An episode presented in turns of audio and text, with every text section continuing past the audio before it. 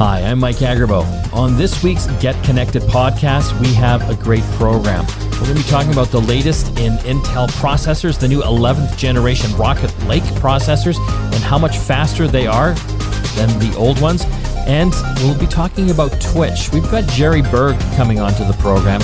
He's a, a Twitch streamer. He's got his own kind of chat show on Twitch. Does it a few times a week and he makes tens of thousands of dollars a year. We're going to ask him how and get tips on how you can do it as well. Now it's time to get connected. You are live with Get Connected. Mike Agerbo here with John Biehler. We have a great program today, and I'll tell you why. We're going to be talking about the latest in processors for desktop computers, why you need a high powered desktop computing processor. We've got uh, a guest on from Intel. Super interesting, especially uh, if uh, you want to do any type of gaming. And later on in the program, we're going to be talking to a Twitch streamer. And when I say Twitch streamer, I'm sure that most of the audience right now is like, I don't know what that is. If they have kids, they do. It's a streaming service. It's actually owned by Amazon now. I never knew why they bought them initially. I thought, this is stupid. Why is Amazon buying a, a video game streaming service? But it's so much more. Yes.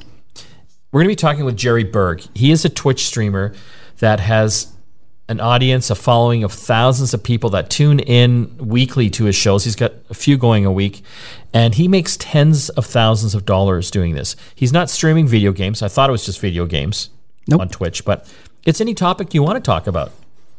Yeah, it's kind of like what we talk about. Yeah. Doesn't have to be tech. No, We could talk about puppies. puppies or cars or whatever. Anyway, eh, he's really transparent. So he's going to tell us how much he makes, how he's doing it, and uh, even a, a few tips for the budding Twitch streamer out there. It's not as hard as you think. Let's talk about some of the tech news here, John. Uh, we talk a lot about electric vehicles, Yes. and uh, it looks like uh, the the new Hyundai Kona electric vehicle is having a few issues. Uh, well, it's not just not not just the Kona. It's actually a couple different Hyundai models. Okay. But it's because of this LG Chem battery pack that are in these vehicles, and there's actually some guidance from them if you have uh, very specific. Uh, model years of the Hyundai's, uh, and previously GM also recalled their some of their Chevy Bolts, and basically is a um, uh, there's a there's a concern that these could catch fire, and that if you're going to be charging them, you shouldn't charge them indoors. that's that's not good. No, it's no, not because a lot of people park them in their garage. Right, so they can have access to the a level two charger or something like that. Yeah, I mean the thing is they're they're they're all being recalled. The batteries are being replaced. So and, and if you have uh, uh, an electric vehicle from Hyundai or GM for that matter, uh, you might want to check with your dealer if you haven't already. If they haven't already reached out. Um, but yeah, it's it's not it's not good. The thing is that there's research that says that EVs don't catch fire any more frequently than a combustion gas vehicle does. Yeah, but everyone's so paranoid about Well, yeah, because you're plugging it in, and and Yeah. you know there's big batteries electricity, and batteries. Yeah. yeah. So, but it's it's a interesting approach that they've taken. The Google Nest Hub second generation has come out, uh, just uh, released this week, and this is a, a digital assistant. They've already had one uh, out already, the first generation. It's got a seven inch screen on it. I have one in my kitchen, and even my wife loves it. Uh, she hates when I stick all these gadgets in the house all the time because half of them don't work properly, and you know I can see why. anyway, uh, the new one has come out and it has all the Google goodness in it. You know, you can watch Netflix on it, listen to music, uh, you can watch recipes. It, I mean, it does a thousand different things. Yep. But the it's kind of got a, a new trick under the hood that I I I think this is actually really cool. It is cool. They're trying to get it into your bedroom and not in a weird way. So some people are going to be on board with this, and I know some people just hate being tracked even further. But it's got a special Soli sensor in it, and they're really a- aiming it as a uh, a nightstand clock beside your Yeah. bed. And it It's this- not a camera. It's It- not a camera. It's like radar. It doesn't have a camera. Yeah. That's a key point. I think I think it's important that they didn't put one in this. Yeah. So this Soli sensor, it, it's it's amazing. It's so sensitive. It can actually measure your respiration rate, Yeah. like how well you're breathing. But it also measures things like you know how much you're coughing during the night, how long you're snoring for, and gives you a and how long you've slept for as well. And yeah. so we've talked about these wearables, uh, Apple Watches and Fitbits, you know, many times. But this was really a different take on it. Well, and that, this is the thing is I I like the idea of sleep tracking, but I don't like the idea of wearing something while I'm sleeping. Yeah. So this is basically a passive device that just is in your general direction and it can actually detect you. My question to you though is we should we're doing some testing on it right now and you've tested it for a little bit while now but what if you like your dog or your cat's on the bed with you or your your partner? Like does that ever skew the results? Well it did say i barked for three of those seven hours i slept i don't know i you know i've only tested it for a few days now and obviously we'll learn more as more people get into it but apparently you've got to be within two to three feet of it right so I don't know if it's going to be detecting coughing from like if my wife beside me starts coughing, is that part of my sleep yeah. tracking? I don't know. Yeah. Um, but it was interesting. It, it uh, you know, you tell it when you want to sleep typically at night. So I picked 12 to 7. So, you know, midnight till 7 in the morning. And it it gave me some really interesting things. The biggest thing was the snoring thing for me, which was not a surprise for Alana, my or, wife. Or anyone's ever shared a hotel room with you. uh, well, I know I snore, but I'm thinking, ah, how long could I be snoring for? Apparently, a long time. Out of the six hours that it recorded me getting actual sleep, I snored for five of those six hours. And Alana's like, you don't need a device to tell me that. yeah. You don't need to spend $130. like, I know that. I've known that for years. But it, it is interesting, right? I, I, think we're all concerned about our sleep. It's it's a major part of our lives, and the better sleep we get, the the better days we have. So, you know, it's 130 bucks. So far, I'm giving this thing a thumbs up. Like we're going to be testing it more, but I'm I'm just intrigued by what it can do. Yeah. And, yeah. and at nighttime you can even have it play soothing sounds to to get you to to fall asleep. And because it's got that sensor, you know when the alarm goes off in the morning? Like before, I had the old one, you had to touch the screen and, you know, it's trying to do that while you're half asleep? Yeah, it's 6:30 in the morning. Forget about it. This one you just wave your hand use the force. Yeah. Now I never wake up. I sleep in because I keep hitting snooze.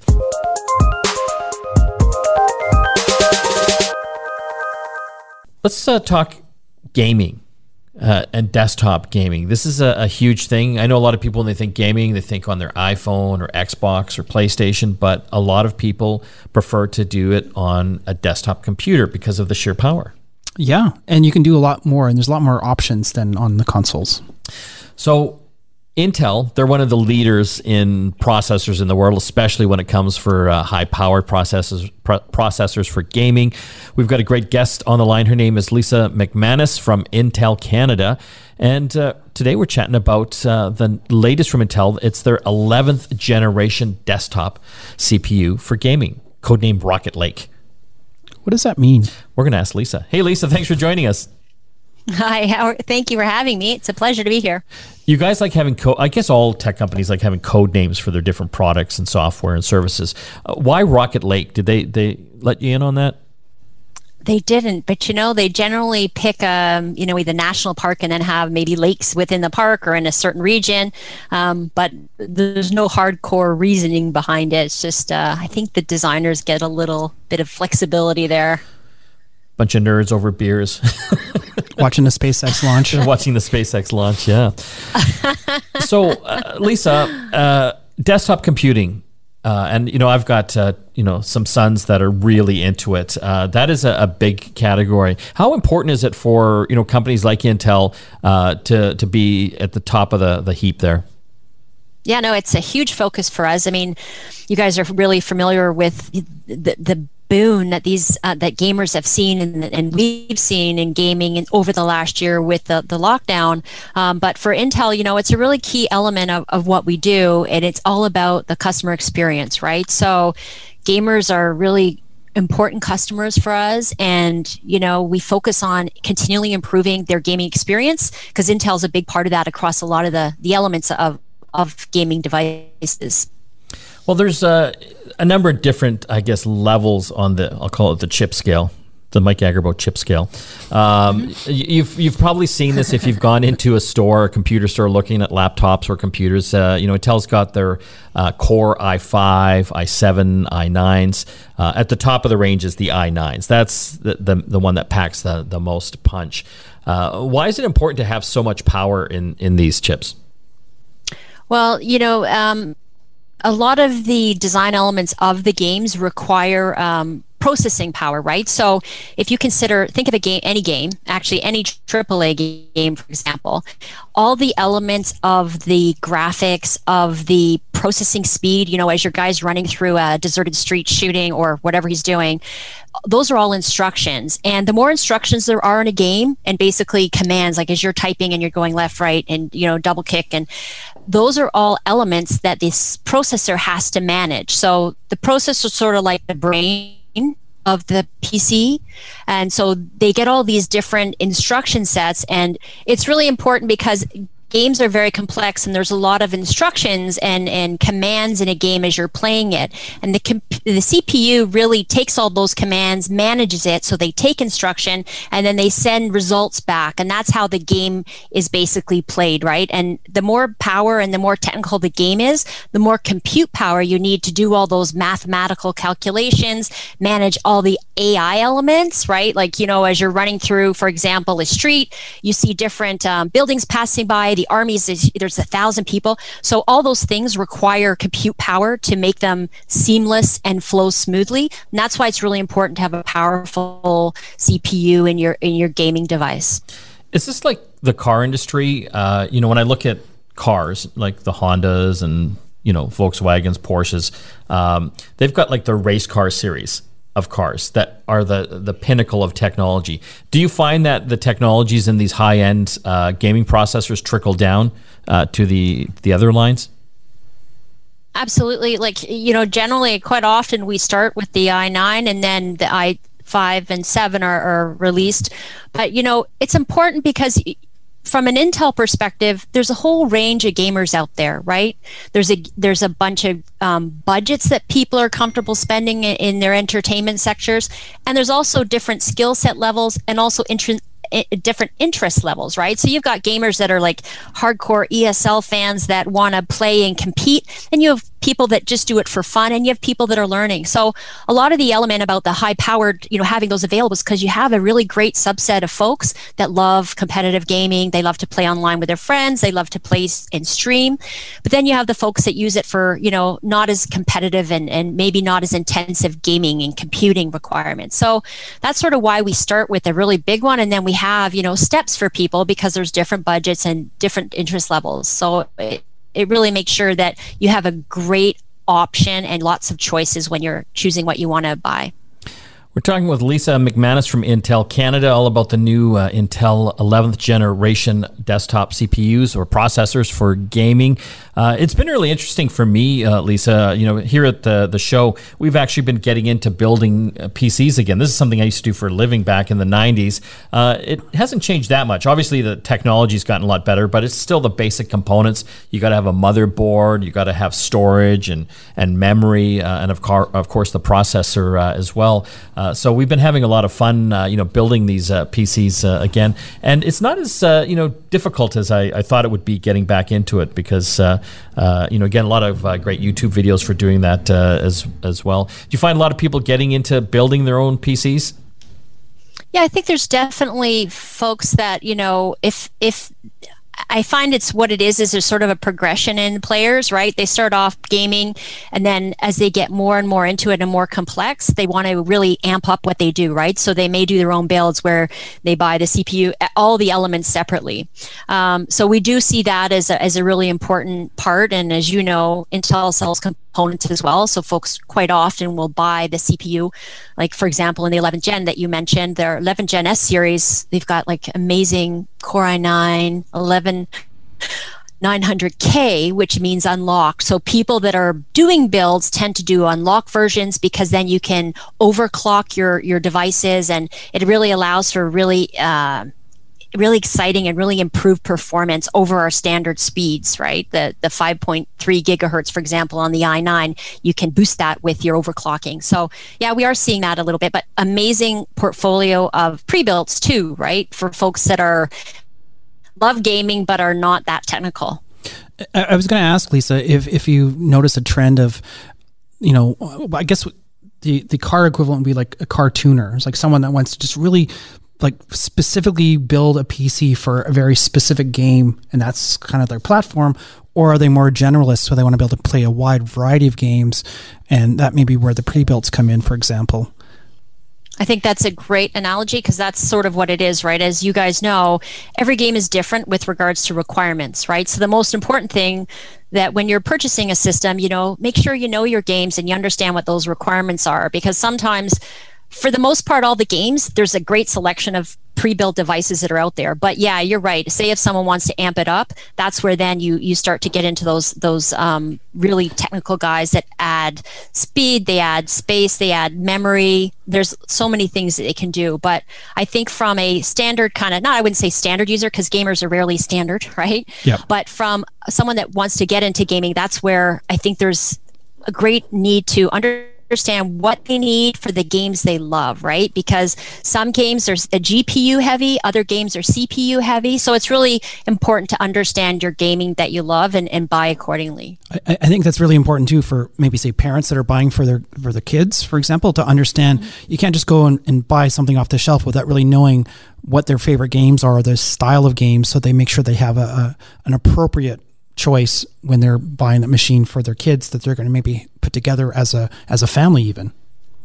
Yeah and i think you know and i think there's a good sort of like I would say baseline that you can sort of say, you know, if you're gaming and you anticipate this gaming to live on for a few years, maybe look at an i7 and then you really want to have, you know, a, a GPU that's one of the latest generations is really important. And then from a RAM perspective, maybe at least 16 gigs to make sure that you're you've got lots of volatile memory right out there. And then from a storage perspective, we're seeing a lot of pre-builds that have both a say one terabyte hard drive as well as a one terabyte SSD. So you have a lot of space for storage. So those one those um, files that you don't use frequently, um, then you can go on and put that on the hard drive and then the SSD is much faster. So, you know, that's maybe where you have your operating systems or your game library. But I think if you sort of look at those things and have those minimums, um, I think you're really going to have a really good so- selection of, of a pre built device out there. If you want to find out more information about putting together your own PC, we've got a couple great videos up on our website, getconnectedmedia.com. Stephen and I uh, got together, and I'll have to say Stephen's the smarter one. He is award-winning PC builder. Yes, uh, and I'm like from the '90s, so mm-hmm. kind of old school meets new school. Even though he's old school too. He's yeah, kind of but you weren't putting together an Atari.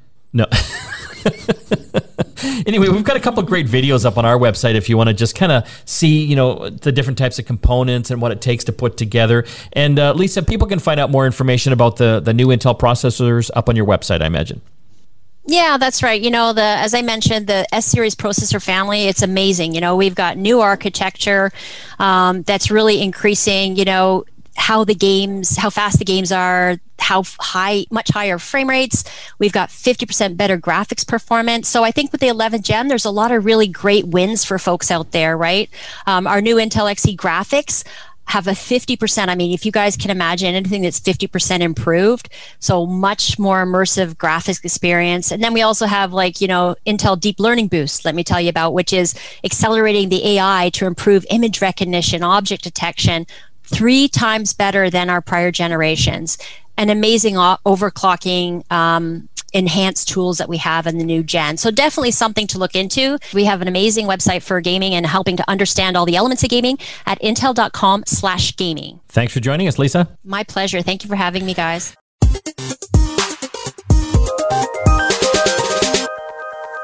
We're going to talk about Twitch now, Twitch streaming. And I know a lot of listeners are going, What's Twitch? You know, I get Twitches sometimes. if I'm in pain. Uh, Twitch is a, a streaming service that Amazon actually bought, and a lot of people use it to stream their gameplay, video gameplay. Not just gameplay. But that's kind of that's a big use. I think it. that's where it kind of started. It was a platform for that. But I think a lot of people are realizing that whatever their hobby is or the thing that they find joy in, they can do on a, in front of a camera, and other people want to watch. I found that so uh, so interesting. It, it, reminds me of, of a story. Uh, my son had his girlfriend over, teenage son, and so they're up in his room. Door was open, and uh, so he's on his computer, and you know, there's like World of Warcraft video game going on, and she's just on the bed watching him. And I'm like, hey, dude, like, don't play video games while your girlfriend's over. You know, do something with her. And then he looks at me like I'm an idiot. I'm not playing it. I'm watching it. and he was watching it on Twitch. Well, we're going to try to understand this a bit because people are actually making money on this as well. We've got a, a, a Twitcher. I'm going to call him a Twitcher. Okay. Can I? Uh, his name is Jerry Berg, aka Barnacules, and uh, he's on the line from Seattle. Thanks for joining us, Jerry. How's it going? Good. Uh, so tell our listeners again uh, how long Twitch has been around generally and uh, how you got involved with it. Well, for me, I've been a YouTuber for about 14 years, and I used to live stream over on the YouTube platform. But then the Justin TV thing was blowing up. If you guys remember that, that was the other side of Twitch where people were just doing crazy stuff that was not gaming related. Eventually, it just got digested into Twitch. And I moved over and tried out the platform because I didn't like the moderation tools and the community tools that they had on YouTube at the time because it was really in its infancy, their live streaming stuff. So I moved over to Twitch and I just instantly loved it. I love I love everything about the control, the way that you can moderate it. Um, I, I love the tools that they give you as a creator, the things that they give you for interacting with your audience. It's just a much better platform, in my opinion, for streaming to a more solid audience. You may be able to get more viewers technically on YouTube, but Twitch is just a, I mean, way more loyal audience, way better system for controlling everything. I mean, I've absolutely loved it. I've been on the platform now for about six years and really serious about it for the last four. So, what do you do on the platform? You're in front of your computer, you've got a webcam going, you're on Twitch streaming. What are you talking about? Well, on my stream, I go pretty crazy. Sometimes it gets a little NSFW, but I pretty much just talk about uh, technology was the primary kickoff for the channel. But now we'll venture into anything. I pretty much let the chat drive the conversation. So my entire stream is interactive, and that's kind of the model that I've built uh, over the last couple of years. Is that from the moment I start the show all the way through, I may have one or two topics that I want to hit, but over the course of five hours, I just interact with the whoa, audience. Whoa, whoa, anything whoa, that they can whoa, whoa, five yeah. hours. Oh, I can go for nine hours. I, some of my streams are up to nine hours. Is about my limit. I start my voice starts going after that. John, would this almost be like radio? well, it's, it's very similar. It, yeah, yeah, it's like live radio, but like Jerry mentioned, he engages with his community, and the community sort of shapes what the show is going to take that day. Yeah, but, but, don't you line up a topic though? You got to have some sort of topic. Yeah. Yeah, I usually have uh, like two or three topics that I'll put in the title of the show, kind of to entice people to come in if it's something they're interested in.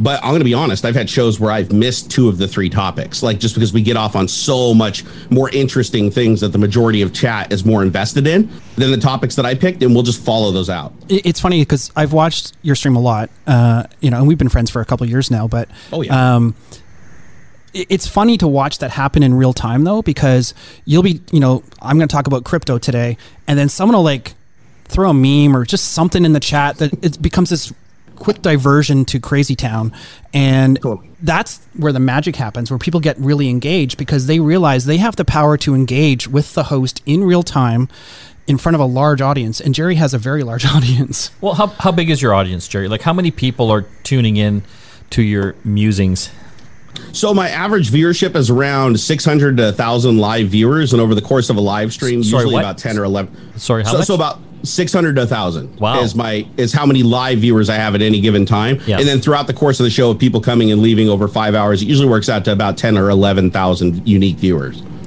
That's not bad, eh? It's really good. And so it's interesting to me because whenever I thought of Twitch in the past, it's just video gaming. And I've met people like in my travels as a journalist you know i go to these events i'm invited to by samsung and all these guys and they invite all these twitchers yep. these twitch streamers and i'm like so well they invite jerry okay i haven't seen jerry yet but I, hopefully i will uh, i have and, been at a twitchcon yeah i met this little guy from belgium and he just he just plays video games all day like yep. on xbox uh, and he was he's making thousands of dollars Yeah. So how how do you make money, Jerry, on Twitch? So, so the way that the way that I monetize everything across the board is my YouTube used to be my bread and butter. Like YouTube, just making edited content used to be like ninety percent of my revenue.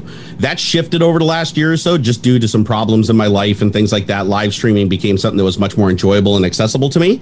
So now Twitch is by far my largest revenue stream, and the reason for that is there's so many vectors for for getting revenue into the stream because you can have bits for instance that are from people that just watch advertisements. They don't have to pay anything into the system. Just watching an ad they get some bits they can throw it your way and then that can be exchanged for money. They can also subscribe to your channel which costs them money or they can use amazon's prime which if they have an amazon prime account they can just use that to get a free sub to your channel every 30 days so you can use that as an avenue for people to contribute so there's multiple ways for people to contribute that doesn't cost them anything out of pocket and then there's a bunch of bonus ways that they can contribute that, that is directly out of pocket. And the way that that stuff's presented with, uh, you know, mechanisms like the hype train, for instance, that gives you some visual indicators on screen and stuff that you're building up towards a goal or something like that. Thing, things like that, pretty much like you know, kind of I don't want to say like it antagonizes, but it does. It antagonizes the audience to get involved and to all want to be a part of it. That's one of the things I actually don't really like about Twitch. Though I understand that it's great for revenue generation, but I do feel that that hype train mechanic is a bit predatory. But I do understand like why it exists. Yeah, uh, that whole aspect is interesting because it becomes this almost a fever pitch. But on the other hand, too, people want you to keep doing what you're doing so they're yeah. willing to like throw you a $20 bill you know just because you said their name on on on stream or something like that. And absolutely. it, like it, it doesn't take much for people to get excited about that and you multiply that by the number of viewers that he has it doesn't take long. Jerry does good. But how do you manage yeah. that jerry? Can people actually talk with you? Oh yeah. Yeah. Yeah and, so, but how so do you, like dur- if you've got uh, thousands of people tuning in like how do you manage that? Like that would just be overwhelming so, so the first thing is I recommend that you get diagnosed with ADHD because surprisingly that actually helps. so, so no, I have like five windows up across 50 inch screens that all have different scripts running that are highlighting people that are trying to get my attention by tagging my name so that I can pick them out of a crowd. I have mechanics for if they tip or they donate or give bits or subscribe to the channel, it'll push them to the top of the queue so that I can basically just work my way from the top of the most supportive people down to the people that aren't supporting at all and just work that mechanism top to bottom throughout the entire course of the show. Can I ask you how much money, like a, a range yeah. that you make? No, no, absolutely. I'm completely transparent. Okay. Uh, last year I made it was it was a pretty bad year. It was about sixty thousand. Um, Jerry, my worst Jerry, year, I hate you a little. you're uh, no, you're going to hate me even more. My top year with when I when you tie YouTube into that, when I was I, have been down for a year. I've been having medical problems. Yeah. On my best year, I made over three hundred and fifty thousand. Are you kidding me? That's U.S. dollars. Yeah. So so so keep in mind, last year I made fifty, but like five years ago I made three hundred and fifty thousand. So a lot of that has to do with my my life changes and just the scene changing. Anytime something's profitable, people are going to dilute the pool, right? There are yeah. more streamers, less viewers. So so that's going to happen. But no, on my top year when I came out of Microsoft. I was making more money live streaming and making video content on YouTube than I was ever working as a senior software developer. And I remember when I, I first came across you when you 3D printed a, uh, a stormtrooper outfit. Yeah, that was that was pretty awesome. He, he custom 3D printed it for himself. A guy on the other side of the world literally designed the suit from pictures. I, I, I held a T pose, and my wife went around me in the front yard and took like 400 pictures of me. A guy on the other side of the world 3D modeled an entire one off episode was it, episode seven stormtrooper like yep. it was new at the time yeah and i 3d printed it in 68 pieces on these ultimaker 3d printers assembled it painted it and wore it to penny arcade expo you are a weird dude jerry we're talking about Twitch, Twitch streaming. Uh, I thought it was just video games, but it's everything. Basically, people talking on the internet, building up a following, and getting paid for it as well. We've got uh, a really cool guest on. His name's Jerry Berg, also known as Barnacules. Thanks for joining us again, Jerry. You bet. I'm happy to be here. Uh, yeah, I can't believe he's making some. He's making like 50, 60 grand a year in Twitch. Isn't that crazy? And, and, and, that's on the low end. That's yeah. like me just doing it a couple times a week. Like that's the other thing. Special. He, stream Jerry. What's your schedule right now? You stream like Monday, Wednesday, Friday. Yeah, Monday, Wednesday, and, and Friday, and then I do a stream that doesn't really generate much revenue for me called Tech Talk over on YouTube on Saturday. Yeah, just just with my friends. It's just it's basically just a get together that we kind of you know broadcast on the internet. Well, if you need some guests, Yeah. we have a show called Tech Talk. Oh, do you really? Well, apparently he's got money. We're suing him for trademark Hey, infringement. Come after me, bleed this turnip dry. Let's, let's see what you got. Okay, so you can make some money on this. You've got thousands You can. of followers and listeners, and it's just like a chat, basically, slash radio show when, when Yeah, you think yeah, about it. yeah. But you can have Yep. video. Like everyone's got video going, right? uh, not Uh, no, always. no, actually, I'm the only one broadcasting video. Everybody else is just text in a box. Yeah. Okay, Jerry, how, how do we get started on this? Like, I've got listeners right now. They're thinking, "Hey, I've got some cool things I want to talk about." You know, how do I get how do I get going? It's incredibly easy, and it's one of the reasons why so many people are jumping into it right now. Is all you need is a camera, any camera. It does. It doesn't matter. It can be. It can be a really, really cruddy USB camera to start off because what you're selling really on Twitch is personality. That's what's more important than anything. People people always say, "Oh, you got to have this great equipment, you got to have this great lighting." No, that makes it better later on, but don't invest up front because then you'll put like unrealistic uh, requirements on yourself to to match that setup. So I tell everybody, start off with your phone. Load the Twitch app on your phone, go straight to live stream on your phone, walk around and treat it like a vlogging exercise. Go do fun things, observe them, interact with your audience. The biggest thing though is interaction. If you do a live stream where you're not interacting at all and the audience is passive, to them it feels more like they're watching a video than a live stream. So so just make sure that you you know every every once in a while it can be like every couple of minutes, but make sure you're paying attention to what's going on in the chat and responding to some of the things, or people will lose interest. It's funny. I, I follow a, a bunch of streamers that they play things like Animal Crossing. You know, a pretty chill, slow moving game, and they spend most of their time doing whatever the chat is asking them to do or or Yeah. trying to find stuff. And and like the whole interactivity it takes them a long time to like walk across the street in the game because there's so much interaction with the audience which is fantastic. And, and it's actually part of the fun. And like you said it's all about the personality right? Like are they a, are they a slow talker or are they a quiet talker? Like they have they have to have some life in them. And generally the chat gives people life too. So Yeah, the general rule of thumb is if you're uncomfortable in front of the camera, everybody else is going to be uncomfortable watching you. And that can be a tool. You can use that as a tool. Like, like if, if your intention is to be really awkward and really uncomfortable, there's an audience for that. But if that's not your intention, like go loosen up a little bit before you get on camera. And the other thing you need to realize is that you're safe. A lot of people seem to have this perception that because they're live streaming on the internet, they're like, oh my gosh, what if I do the wrong thing or say the right wrong thing or whatever? Within reason, no, you're safe. You're in the confines of your house. Nobody's going to get you. The boogeyman's not going to come and get you. Just be yourself. Treat the camera like it's your best friend in the room that you would tell anything to and just have a good time. But how do and you- I'd also say get some mods. How Get some you- moderators too. Yeah, how do you build up an audience though? Like if you're just starting from scratch and I want to talk about puppies. Yeah, so if you want to talk about puppies and you're trying to build an audience, I would start going to forums and social media sites on the internet like Facebook, Twitter, and so forth, and find groups where people are interested in the subject matter that you're throwing down, and then find conversations where your show is relevant to what they're talking about or asking about it, and then gently just slide it in there. Do not spam. If you spam and just throw it everywhere, everybody's going to ignore it and you'll get a bad reputation. But if you strategically go pop into a group or a Reddit subreddit or something, be like, oh, hey, I already answered this on live stream number 47, you know, 30 days ago. Here's a link to it. And then that person might like what they see and decide to follow the channel and then they'll get notifications and come back. And by doing that, you can start to seed your work out there into the wild and people start to take notice. And then the world word of mouth takes over after that. the, the other thing too is that's interesting too is the tw- twitch mechanism itself will slowly start to bubble up things so whatever your subject matter is you can go and just browse i want to see all the people talking about puppies and then people can see how many people are watching your stream and sometimes i'll even pick the people with low stream counts just because there, there's some interesting hook either in their title maybe whatever their thumbnail is that you get to preview that some kind of hook that gets you draws you in Yeah. Jerry, can I ask you? Uh, it, to me, it seems it's very male dominated. Is that the case? Oh, yeah. Yeah. Yes, it, it is, unfortunately, but that is changing. I am seeing a lot of change in that space and a lot more female streamers bubbling up to the top even. So so I'm really happy to see that, but that wasn't the case for many years. But that that might also that might be an opportunity for female streamers. Then, right? Huge. Yeah. Well, yeah, yeah, You're gonna have a I- much bigger demographic coming in, like wanting to watch your stuff because you're new. You're, Fe- you're female, interesting. I think female streamers have a, a a bigger struggle too with all the toxic masculinity that's on the internet sometimes too. So, but it- it's just interesting though the variety of things people are doing. Like I've seen crafting streams, people you know whatever their hobby is, that type of thing. Um, I also over the pandemic I got into watching DJ streams because it's basically free music from all over the world yeah. from really high level DJs. Yeah. DJ stuff is awesome. Have you seen the VTubers and how they're taking over the world right now? Yeah.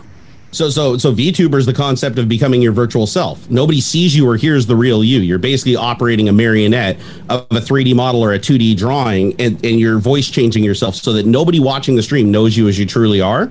So it's like you going to a, a party dressed in like full costume. Nobody knows who you are, so it allows you to have a little bit more confidence if you're afraid to be in front of the camera, for instance. And it opens up a whole new world to a whole other group of live streamers, and people seem to love it because it's just new and interesting. We've been talking with Jerry Berg. He is a Twitch streamer. His uh, name online is Barnacules. You can check him out there.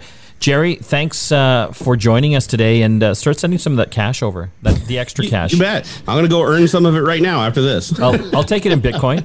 That's cool. hey, I might have some Ethereum laying around, but all my Bitcoin's spoken for, buddy. Okay. Hey, thanks for listening to the Get Connected podcast. If you like what you hear, subscribe, rate, and review us.